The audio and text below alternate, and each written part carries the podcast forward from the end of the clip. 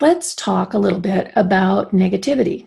Now, there is a thing called negativity bias, and it's an actual fact that we often remember negative things that happen to us more often than when we remember positive things. And we can attach that to things. We can attach it to situations. If we're maybe got bit by a dog once, every time we see a dog, we're nervous.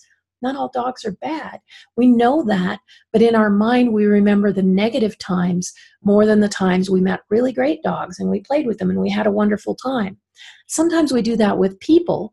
We see people respond to things in a way that maybe isn't pleasant to us, and we remember that one thing. I tell a story quite often about a person that I saw at a conference once. He was young, he was arrogant, he was kind of a jerk. And I stuck with that for a very long time. Every time I saw his name, what I remembered was, wow, that person's really a jerk. And then again, I met him and we had a conversation, and I thought, wow, this guy's really smart. He's intelligent, he's present. I was pretty impressed. But for years, I had not given him his full value.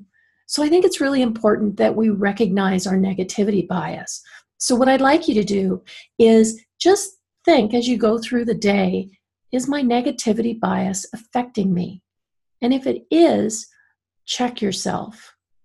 Are you being fully present in the now instead of in the past?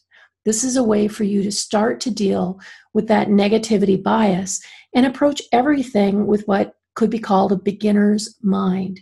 That we're really going to approach things with, okay, it's a new day. We're going to start over and allow people and things to be what they really are as opposed to what we remember they might be. Maybe we don't even remember it the way it was.